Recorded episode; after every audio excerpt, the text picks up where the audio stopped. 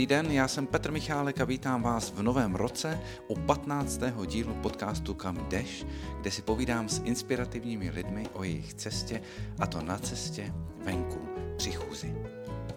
Břetislav Svozil je ředitel školy Labyrint, kam chodí od září naše děti.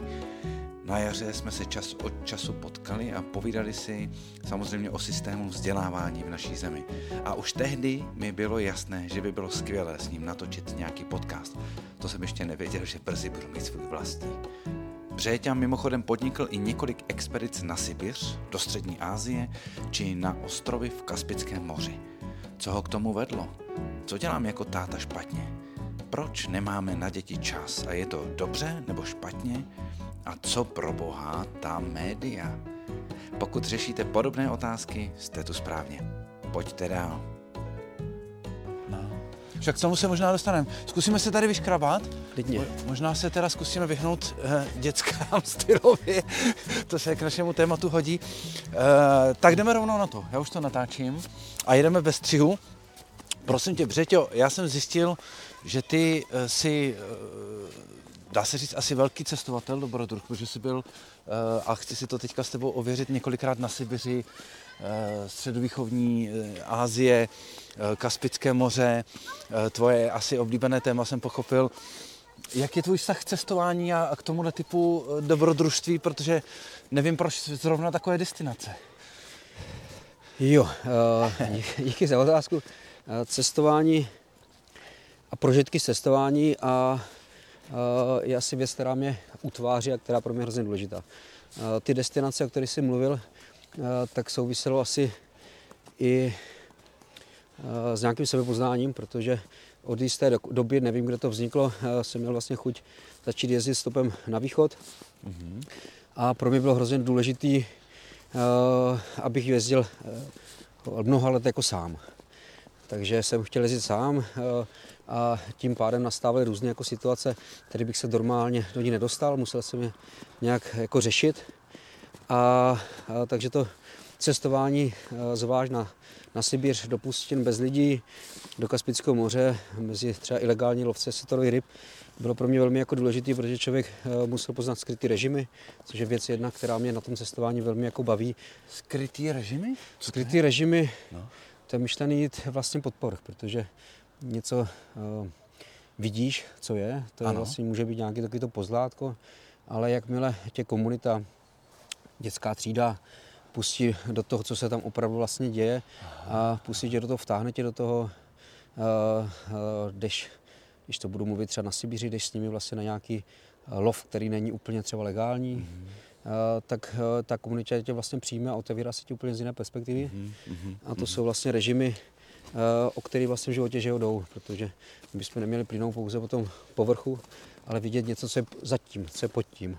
A to jsou věci, které mě zajímají a věci vlastně na Sibiři, kdy jsem musel, a když jsem se na to připravoval, trénoval, všechno možný a zjistil jsem, jak vlastně jsem malý, eh, jak eh, když jsem poprvé potkal medvědy, jak jsem si myslel, že jak jsem připravený, jak jsem zjistil, eh, jak jsem vystresovaný, jak vlastně neumím jednat, když to přeženu podle příruček, Aha. Eh, jak, eh, tak to jsou věci, které pro mě byly vlastně důležité, protože jsem se musel nějak zpracovávat a jakmile jsem se zpracoval, tak došla takové té touze se zase vrátit a ty medvědy zase, zase s ním vlastně potkat a posunout se o kousek dál.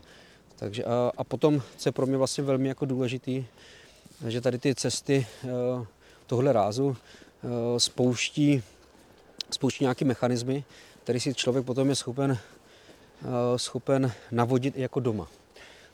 Takže potom ta mysl může fungovat vlastně jinak. Aha. A to, co jsem vlastně zažíval tam a nějak jsem s tím se snažil zorientovat, jak bych měl postupovat, co bych měl vlastně dělat, tak jsem schopen si navodit jako i u nás, když si k tomu dám dostatečně vlastně čas. A, a, a to jsou vlastně věci, které pro mě jsou velmi důležité. No, tomu rozumím, akorát eh, pomůžeš mě trošku víc ohledně toho, jak si to navodit doma, tu situaci. Já chápu, že když zažiješ jo. něco Aha. extrémního, tak se pak třeba na věci doma díváš jinak, ale to je asi ještě hlubší, jak to pojmenováváš.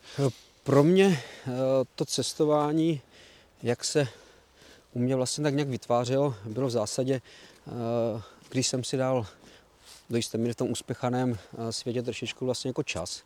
A chodil jsem třeba jak teďka tady s tebou někde vlastně v přírodě, ideálně někde v lesích, tak já jsem vždycky poznával, že je důležitý vlastně čas opustit tu Česko a vydat se někam jako na východ, kdy se mi začaly jako spouštět jako ty režimy, to znamená, začaly mě běhat v hlavě nějaké příběhy, Mm-hmm. A jakmile tohle to vlastně nastalo, což byl nějakou vždycky ten vývoj, tak jsem pocítil, hele, tak teď je ten pravý okamžik jako opustit to Česko a vydat se jako dál.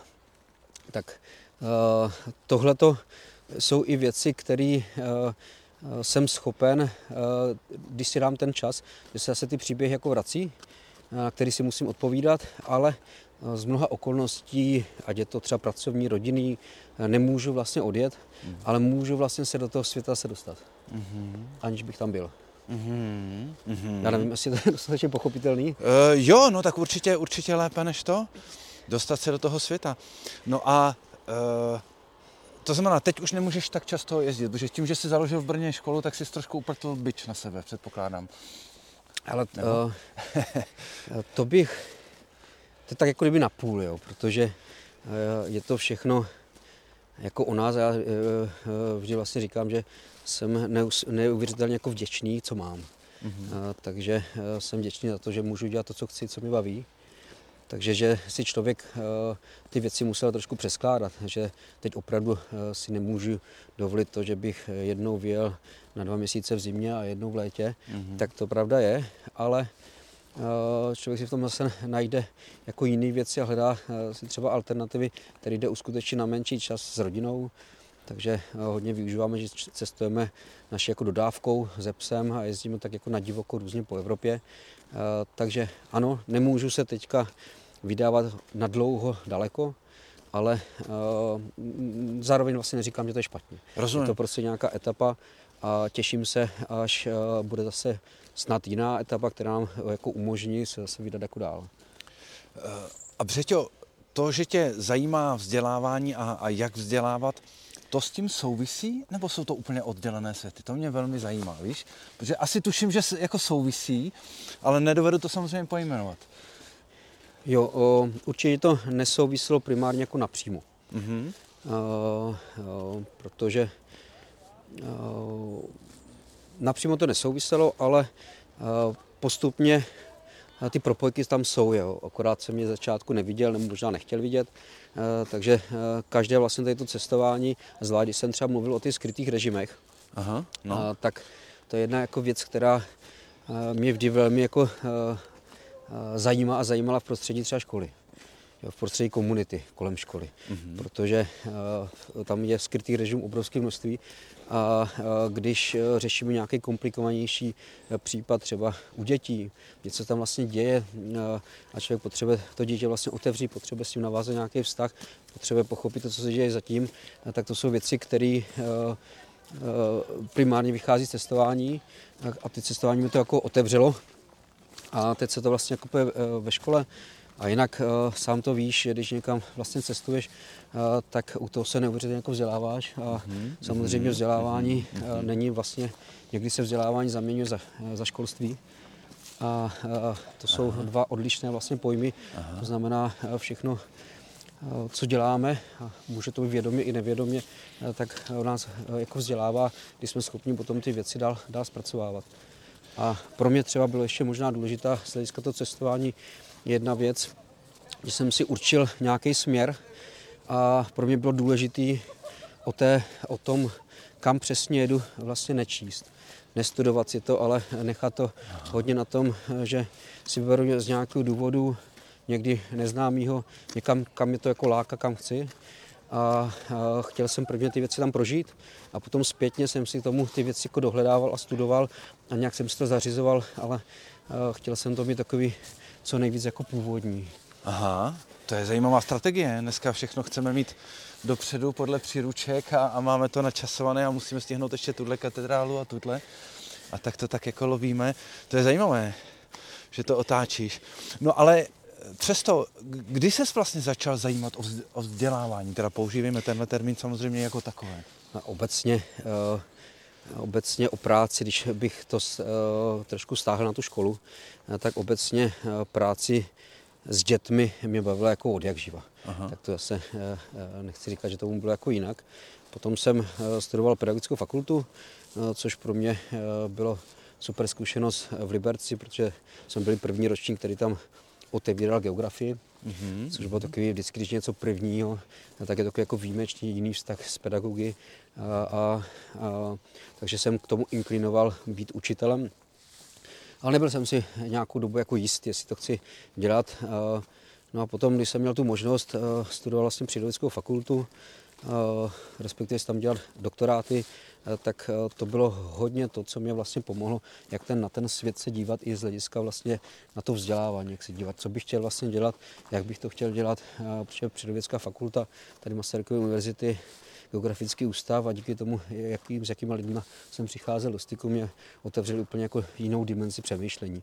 Takže uh, neustále jako jeden z klíčových lidí, který mě ovlivnil, já rád to zmiňuji, jako je docen Hinek, mm-hmm. který jeho uh, přednášky na geografické myšlení a Foucault, Michel Foucault, filozofie a další další věci pro mě bylo do té doby eh, neznámý, neznámý jako pojmy mm-hmm. a mhm. najednou jsem vzdělávání začal vnímat eh, mimo čistě rámem pedagogický. No, začal jsem do toho dávat si další obory a eh, začali jsme jezdit na konference psychologů, aby jsme naši metodologii, kterou používáme, konfrontovali, do úzovka konfrontovali s, psych, s psychologií třeba. Mm-hmm. A to byly jako věci, které mi ukázaly, že ty věci jdou dělat jinak. A, a potom teprve vlastně nastalo to, že jsem začala učit a že jsem potom začala ředitelovat. A takže to byl nějaký jako proces a velmi v tom procesu mě otevřela hlava a samozřejmě kromě rodiny, tak přírodická fakulta. Mm-hmm. A uh, my jsme se o tom bavili i soukromně, protože to tam vždycky nastává. Uh, ale to neplatí zdaleka jenom pro systém vzdělávání v této zemi, ale pro, pro další věci. Uh, jak nastane ten moment, kdy se rozhodneš, že prostě nemůžeš změnit, protože dělat věci jinak, rozumím tomu. A kdy se e, tak šikovní lidi jako ti rozhodnou jako vystoupit z toho systému a udělat si to po svým, e, než aby měnili ten systém. Jestli mi teďka rozumíš. Jo, protože e, toto je špatně, e, předpokládám si řekl, já bych to chtěl dělat jinak. Hele, to, to, já to tak nemám. Ty to tak nemáš, no tak Já, já to tak vlastně, mm-hmm. já to mhm. tak rozhodně jako kdyby nemám. Eh, protože eh, já jsem nikdy neměl ambici dělat eh, reformu vlastně v systému, ale pracovat s tím vlastně, co je. A to s pomoci vlastně lidí, kteří kolem jsou a mám kolem sebe obrovské množství jako lidí, kteří touží podpořit nějakou systémovou změnu. Takže jak být součástí toho, že tím svým dílem, co děláme, tak můžeme přispět k tomu, aby se děti učili všude lépe, aby učitelé lépe učili. Aha. Takže od začátku, když jsme třeba zakládali tady Brně labirint, tak u toho vzniku byla řada významných osobností o vzdělávání uznávaných i ze zahraničí. A od začátku jsme si říkali, že nám nejde o to učit jenom kvalitě na té naší škole, ale dávali jsme si otázky, jak můžeme přispět k tomu, aby se prostě učil všude, jak udělat nějaký společenský dopad. A to mm-hmm. pořád tak je. Takže eh, díky eh, tomu, eh, že s Eduinem roky se má možnost se účastnit setkávání jako nějaké osobnosti ve vzdělávání, kde řešíme nějaké systémové témata, že spolupracujeme s univerzitou, řešíme nějaké významnější vlastně projekty, které mají dopad dál do toho systému. Takže nebyla určitě jako ambice, tady je všechno vlastně špatně, já to udělám, jak to má být, jo, jo. ale přinést to, co v tom týmu jako je, jak si myslím, že by to šlo lépe a to se snažit jako dál jako šířit, takže se spíš mm-hmm. v začátku je to o nějaké vzájemné inspiraci. Mm-hmm. To se mi moc líbí. No a daří se to, myslíš, že se zlepšuje to v uvozovkách jako státní základní, teďka myslím školství? Jo, mm, to je složitá jako otázka, protože ono nelze vlastně paušalovat, stejně jak nemůžu vlastně říct, že co je soukromí, to je lepší, eh, to je ve všech oborech jako stejný, že jo, najdeš eh, super jako umělce, horšího umělce, najdeš super grafika, průměrného grafika, to je i na půdě vlastně eh, škol, takže není, neplatí to, co soukromí je lepší než to veřejný. Jo. Sám jsem ředitel veřejnou školu, znám poměrně dost veřejných škol, které jsou vlastně naprosto vlastně super. A, a potom jsou vlastně školy, které úplně jako super nejsou.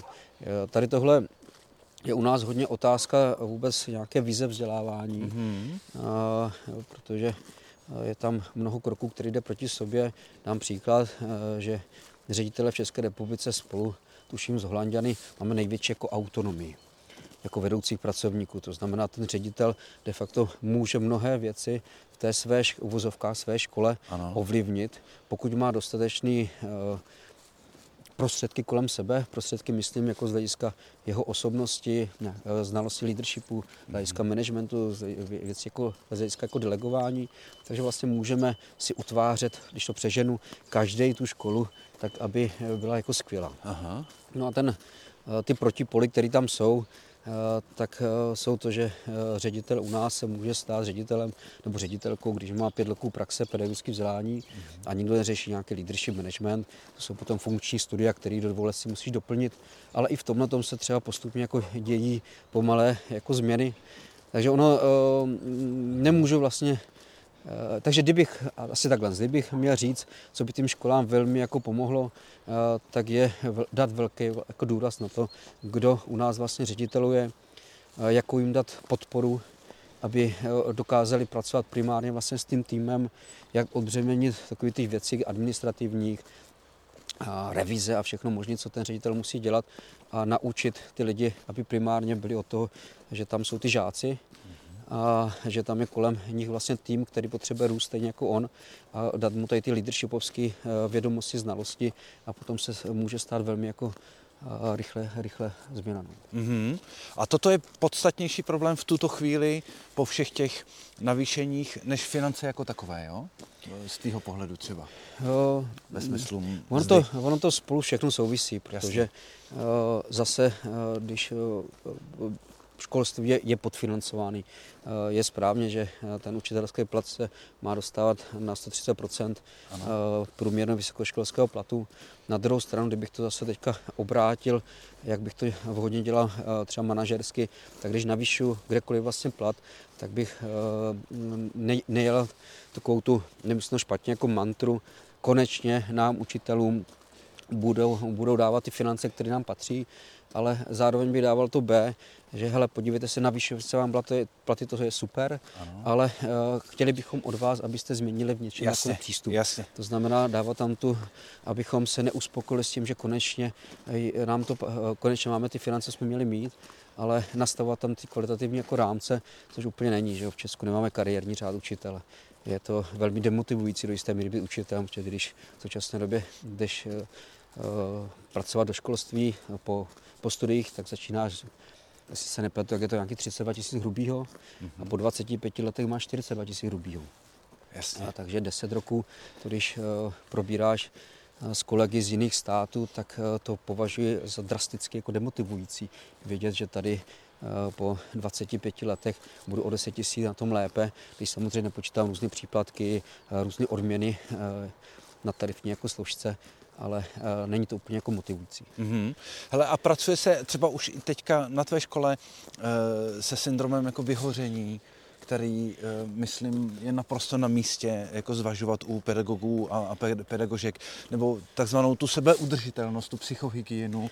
Jo, jo, rozumím, rozumím ti. Já akorát nemám rád, když, říkám, když říkáš jako na mé škole.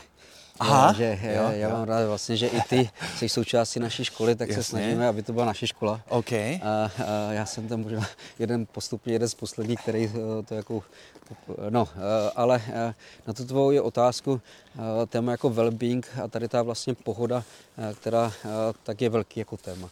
K nám se dostalo, že jo, de facto hodně do toho vzdělávání v době pandemie, a je to téma, který nejde jenom o učitelskou rovinu, ale de facto well-being začíná od úrovně jako dětí jak udělat, aby děti měly jako nějakou duševní pohodu, jak vlastně řešit vztahy, které jsou spojeny jako s rodinou, s kroužky, se vším možným.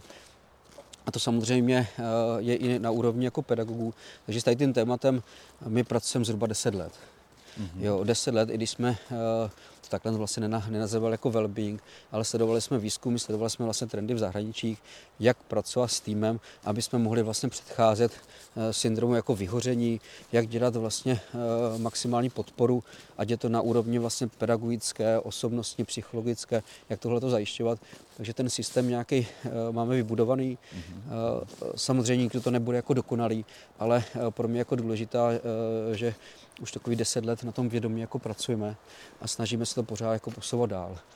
Eh, takže, takže ano, je to jako klíčové jako téma, a, zvlášť jako v dnešní době, protože ty těžkých zvratů je poměrně hodně a, a že vstoupil jsem pandemie, vstoupila jsem válka, válka na Ukrajině, teď je velká inflace a ty emoce, taková ta nepohoda vzrůstá. Mm. A my jsme si to dobře vědomi, ať od úrovně dětí, rodičů eh, i kantorů počítáme s tím, že tenhle ten rok eh, bude emočnější, daleko emočnější, mm, mm. takže uh, jsme se na to snažili o prázdninách jako příprava, hodně se o tom bavit, aby jsme si tady ty věci vlně vlastně uh, dokázali jako jak zachytit a pracovat s ním. Mm, mm, mm. Uh, prosím, jedna z mých otázek, že mě vždycky jako zajímají ty systémy. A, a je to mýtus nebo to není mýtus, protože zároveň nemám rád, když si jako máme tendenci říkat, že v Česku je všechno špatně. Přesto je to tak, že v tom Finsku si tenkrát jako řekli, že chtějí být za 20 let eh, v nějakém stavu a 20 let na tom usilovně pracovali a my v Česku toho eh, nějakým způsobem nejsme schopni postupovat jako takhle kontinuálně s nějakou opravdu vizí, kterou si taky zmínil, nebo, nebo je to takový ten sebekriticismus, a ve skutečnosti opravdu někam směřujeme, kruček po kruček a chce to trpělivost. Jo. V tom Finsku to trvalo zhruba těch 40 let. Nebo 40. Jo, 40 let, což je velká doba, jde to daleko jako rychleji určitě. Co si myslím, že ukázali systémy, v kterých to nastalo. U nás v Česku je třeba díky eh, Hance Koščálové a dalším je zmiňováno třeba příklady vlastně z Ontária, kanadského, kanadské provincii, Aha. kde se to tuším podařilo vlastně za 11 let. Kde se to vlastně podařilo, bylo hodně o tom, že eh, byla společenská schoda, eh, co chceme. Tak. A to je vlastně asi to klíčové, jestli to, že v tom Ontariu, nevím, jestli to 11 let jako trvalo, ale vlastně bylo to, že jako společnost, jako celek dává nějakou zakázku školám. Přesně Tohle tak. to bychom chtěli vlastně na výstupu mít. Člověk, který, dejme tomu, eh, je empatický, eh, má je tady pro, pro inkluzivní jako smýšlení, rozvíjíme jako talenty. A takže to byla jako, jako poptávka po školách a zároveň tam bylo to druhý důležitý a my vám k tomu zajistíme tuhle vlastně podporu, aby to mohlo vlastně nastat. Mm-hmm. Takže to znamená nějaké investice významnější, jiná práce vlastně od té centrální úrovně, a tohle to vlastně nastalo a najednou tam v mnoha těch zemích eh, se ukázalo, že inspekce nejsou potřeba, mm-hmm. že někde to vlastně nazývají jako eh, týmy eh, vlastně nějakého školního jako úspěchu a tam to jako nastalo. U nás si myslím, že je kámen vlastně úrazu v tom... V té poptávce teda, jo? Do jisté míry jo, protože odborná veřejnost, třeba strategie 2030, Eh, pojmenovává ty klíčové věci, co by to mělo být. A chtějí Ale... to rodiče? Je to v souladu? Že ti do toho Já si skáču? myslím, že v souladu to s rodiči taky bude. Eh, u nás je problém to potom že ho naplňovat. A eh, chybí tam možná ten předkrok, že bychom si vlastně řekli, jako jako společnost, nejen jako odborná, že tohleto, tohleto vlastně bychom chtěli a proto uděláme jako maximum a tady musíme posílit finance, musíme tam posílit třeba personální, personálně ty, ty školy, aby to mohlo nastat. A tohle to vlastně se jako neděje, protože vy typický příklad s tou inkluzí, když se zaváděla u nás jako inkluze, což v řadě vlastně států je to běžná věc, vy zmíněný, jak zmiňuješ vlastně Finové, že čím déle ty děti budou v běžném systému, tak tím, je to, tím si propočítali, že pro společnost a ekonomiku toho státu je to, je to vhodnější. Jasně, a Takže u nás ne... se to spackalo prostě. U nás vlastně, když eh, máš eh, vys, pana prezidenta Zemana, Aha. který vlastně proti tomu vystupuje, no tak vznikají protipóly a vzniká vlastně do jisté míry jako napětí a, a, a potom se to vlastně řešilo, že ani velká část pedagogické veřejnosti to nepřijalo, přesto to vlastně zavádíme, tak a, tak v tom je ten asi jako nesoulad. Takže... A jak si to vysvětluješ, toto, že, že, že se to děje, že nejsme schopní se na tom shodnout?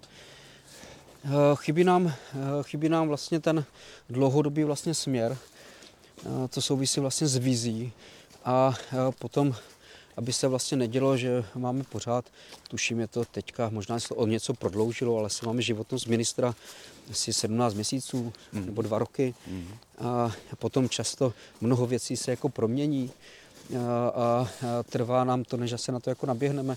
Že, e, takhle, aby to asi nevypadalo jako skepticky, jo, protože ono za poslední roky se toho také mnoho jako spravilo, zlepšilo ano. a někam vlastně jako směřujeme, ale to je dlouhodobý jako proces a podotýkám, že si nejsem jistý, jestli je to, jak jsi si ptal i na úrovni rodičů, jako nějaká ta objednávka, mm. ta jako společenská. Mm. A, a to mi tam trošku jako chybí. No.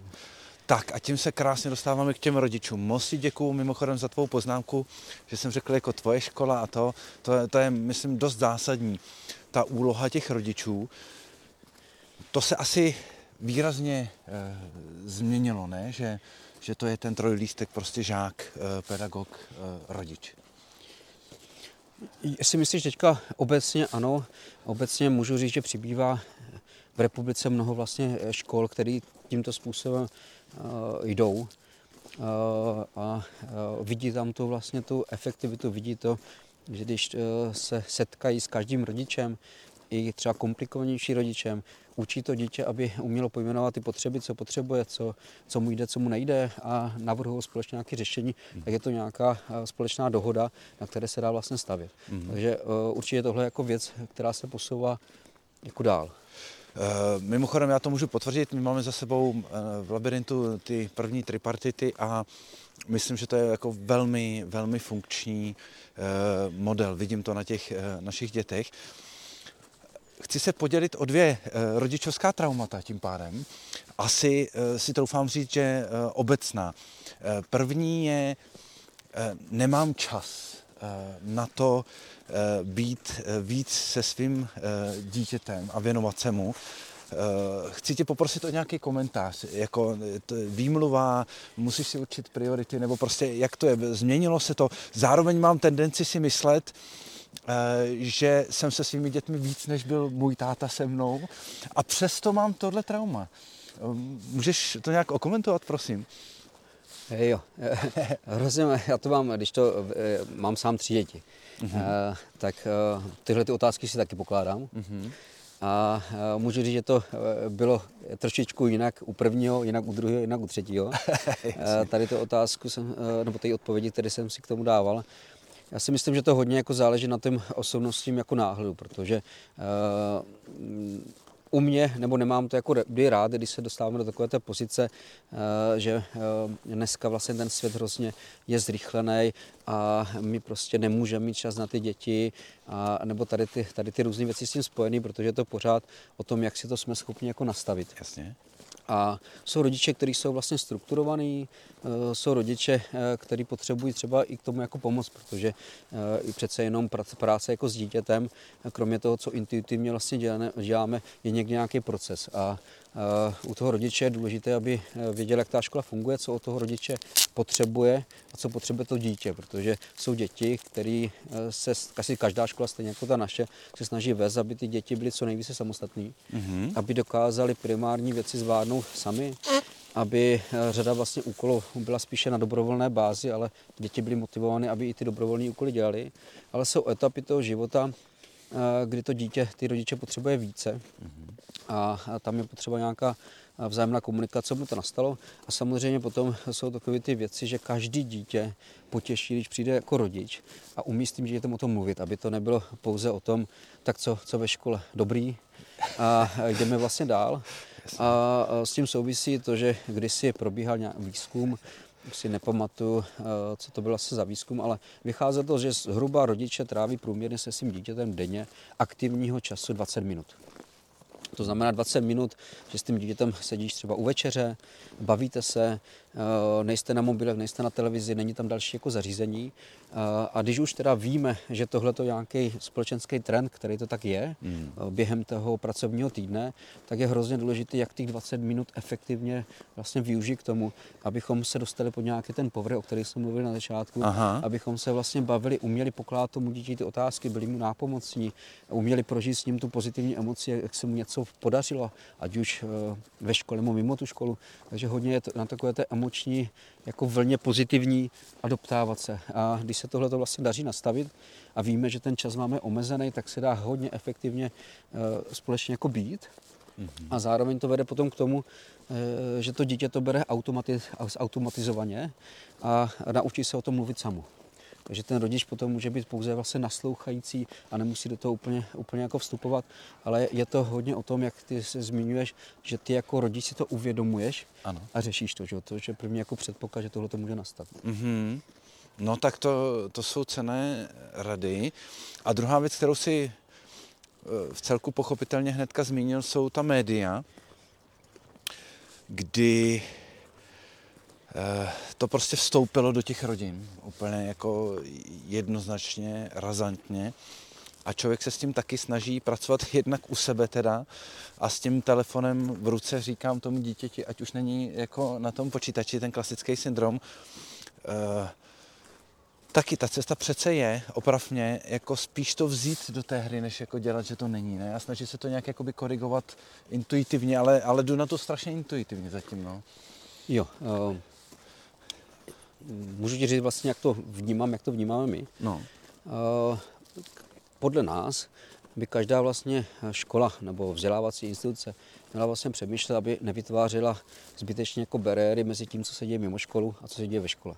To znamená, pokud eh, v minulosti byly různý témata, dneska jsou to témata technologie, eh, tak je pro mě nesmyslný bezbřehý zakazování, nebo naopak všechno vlastně povoleno ale vlastně řešit eh, společně s tím, který se to týká, to jsou ty žáci, mm-hmm. jsou to rodiče, jsou to kolegové, eh, kolegové, kolegyně, řešit, jak to můžeme vlastně využívat, tak abychom k tomu měli všichni jako prospěch. No a není to jako jednoduchý, mm-hmm. protože popravdě my jako rodiče se učíme vlastně, co to dítě vlastně na tom dělá, protože jsme na tom nevyrůstali. To dítě často je daleko v tom v mnoha ohledech jako dál, umí obcházet různé jako zámky, když dáme tady ty různé zákazy tak eh, eh, my jsme s tím vlastně pracovali tak, že na prvním stupni jsme eh, to řešili, že jsme společně s dětmi si dávali nějaké společné pravidla, na kterých se podílí děti. V průběhu jsme se reflektovali, jestli jsou funkční nebo nefunkční, co by děti chtěli, jak by to chtěli, aby je tam nějaká schoda. Na tom druhém stupni to teď vlastně řešíme nově. Na druhém stupni zrovna minulý týden vznikla taková odborná rada žákovská, pro technologie. Mm-hmm. A uh, uh, budeme s žáky vlastně s tou radou, která to budeme potom přenášet do dalších vlastně tříd, budeme řešit, na co to využíváme, na co bychom to chtěli využívat ve škole, proč co to potřebujeme. Vznik, bude vznikat takový prostor, Eh, kde když ty děti budou chtít o přestávce využívat technologie, tak se do takového společného prostoru jako přesunou a, eh, a můžou tam něco vlastně tvořit. A postupně si budeme nastavovat s této žákovskou komisí, eh, co by vlastně chtěla, jak by to chtěla, na co to vlastně využívá, na co to využívá i nebezpečný obsah, ku příkladu, protože ta, ty vztahy s dětmi jsou velmi jako důvěrný a zároveň je velký vlastně předpoklad, že ty žáci budou velký jako inspirátoři Eh, pro pedagogy i pro rodiče jako samotný. Takže ono to, eh, my jsme to pojali, teď jsme podávali takový jako projekt, že na konci někdy v červnu ty žáci budou i prezentovat, budou přednášet a budou vlastně řešit vlastně doporučením, jak to dělat na ostatních školách. A ten cíl je vzdělávat žáky ale ne, nevzdělávat to v tom ohledu, pozor, je tam, co všechno je tam nebezpečný, ale brát to z toho pozitivního hlediska, jak nám ta technologie může vlastně pomoci a zároveň, aby jsme se nestali takový tými ovládači, ta technologie nás ovládá. A zároveň uh, další, ta, uh, taková ta cílová skupina jsou rodiče, jak pomoci uh, rodičům, jak tu technologii doma vlastně uchopit, že zakazování anebo takový čistě omezování vlastně ničemu také nevede, a často eh, je to takový, že když už pro to dítě je to důležitý, tak eh, je dobré zase i tu emoci, i ty věci s ním jako prožít, i když k tím technologiím třeba nemáme úplně blízký jako vztah, tak přesto tady tohle jako řešit, protože nám to něco přináší. uh, už je celá vlastně databáze ve světě, ale i v České republice uh, věci, které se týkají samotného jako učení, na co všechno se to dá vlastně použít mm-hmm. a to třeba u nás využíváme zatím ne uh, v té celé jako šíři, takže to bude to velký i vzdělávání jako pro nás. Mm-hmm, mm-hmm. Mimochodem, já jsem si dneska ráno eh, krásně vyzkoušel znovu ten efekt eh, té alternativy, protože včera jsme měli návštěvu a přinesli dětem eh, knížky. A František si najednou jako vůbec nespomněl na tu technologii, protože měl ten nový impuls té knížky a ráno mi ukazoval, kolik už toho jako přečetl, že i to je vlastně asi ta cesta, vlastně ten pozitivní... Jo, to, to pro mě to řekl vlastně hrozně jako důležitou věc, protože Eh, škola by měla být o vytváření vzdělávacího prostředí pro každé dítě a ty bys měl eh, vytvářet, nebo my bychom měli vytvářet eh, jako podmínky pro to, aby to dítě, když má třeba přestávku, tak aby mohlo si tamhle zasportovat, aby mohlo si sednout do čtenářského koutku na chodbu a mělo tam řadu vlastně velkých nabídek, než pouze vlastně tak o přestávce nemáš co dělat, tak hledáš, kde si zašít, aby si vytáhl ten mobil, ale když se tohle to vlastně daří, tak potom máš jako pravdu, že ty děti ten mobil vlastně nepotřebují. Mm-hmm. Odloží jako přirozeně, protože tam je řada věcí, co třeba doma nemám. Ne, nemám tolik kamarádů, abych si s nimi něco prožil o přestávce, takže to hodně o vytváření příležitostí, mm-hmm. než než primárně něco zakazovat bez toho, abychom řešili ty potřeby těch dětí. Proto je snaha naše ty děti do toho hodně vtahovat a, a vytvářet i ty věci společně jako s nimi. No, e, strašně důležité věci. Bohužel člověk pak naráží na tu, na tu svou slabinu a na toho ďábla v tom, že on je to prostě to nejjednodušší řešení v tu chvíli, protože si odpočineš, protože to dítě po tobě v tu chvíli nic nechce, takže na těch médiích a tak dále a tak dále. Toto jsou prostě strašně zajímavá témata. Eh, my jsme se tak krásně zakecali, že já jsem e, přišel i tu odbočku, můžeme se vrátit a mám vlastně už poslední otázku, která je pro všechny stejná. Tento podcast se jmenuje Kam jdeš? Tak mě zajímá tím spíš, že se blížíme eh, ke konci roku. Nevím, jestli si dáváš novoroční předsevzetí nebo ne, ale já to myslím samozřejmě v nějaké dlouhodobější perspektivě a dost i osobně. Eh, kam jdeš, kam, kam, kam směřuješ? A, a možná se eh, můžeme vrátit na začátek té Sibiři, no. ale to nechávám na tobě. Jo, kam jdu, kam směřuji? Uh, jestli si dávám novoroční předsevzetí, uh, když jsem jako přeženu trošičku, tak uh, pro mě uh, Vánoce nebo Nový rok uh, jsou stejně důležitý den, dny jako všichni ostatní. Uh, takže pro mě jako důležitý, abych, uh, moje vlastně předsevzetí uh, mnoho let uh, zpátky je, abych uh, to, co se děje kolem mě, ať je to v rodině, v zaměstnání, kdekoliv, abych ty věci jako nechal plynout. Mm-hmm. Snažil, snažil se tam dělat co nejméně jako překážek, protože to jsem velmi jako v minulosti uměl. Eh, takže spíš to jako nechávat tak krásně jako být a to, toho jako součástí, eh, tak eh, to můžu zaklepat, že si myslím, že, že to se tak nějak jako, daří. Takže a co se týká vlastně tady, tak, té cesty, tak tu cestu ta tak si mě nějak našla už dávno a pořád po ní vlastně kráčím, pořád vlastně vidím ten, vlastně, ten směr, ten se nezměnil a, a takže pro mě, jako že by byl konkrétní nějaký cíl nebo něco takového, tak to ne. Jo. Jo, jo. Já nevím, jestli to bylo možná příliš abstraktní. Ne, ne, ne, ne, ne, ne. Moc ti, moc ti děkuju. Teď mě napadla mimochodem, jak se snažím, abychom tady se nezabili cestou dolů, že už to klouže. Eh, kdyby se schromáždili na jednom místě všichni žáci, kteří ti prošli rukama, eh, kolik by jich bylo? To by mohl být dobrý Mejdan už asi, že?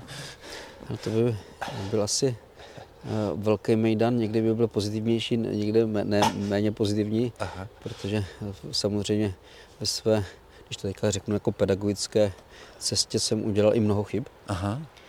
Ale bylo by to stovky a stovky, no. Ty jo. To jo.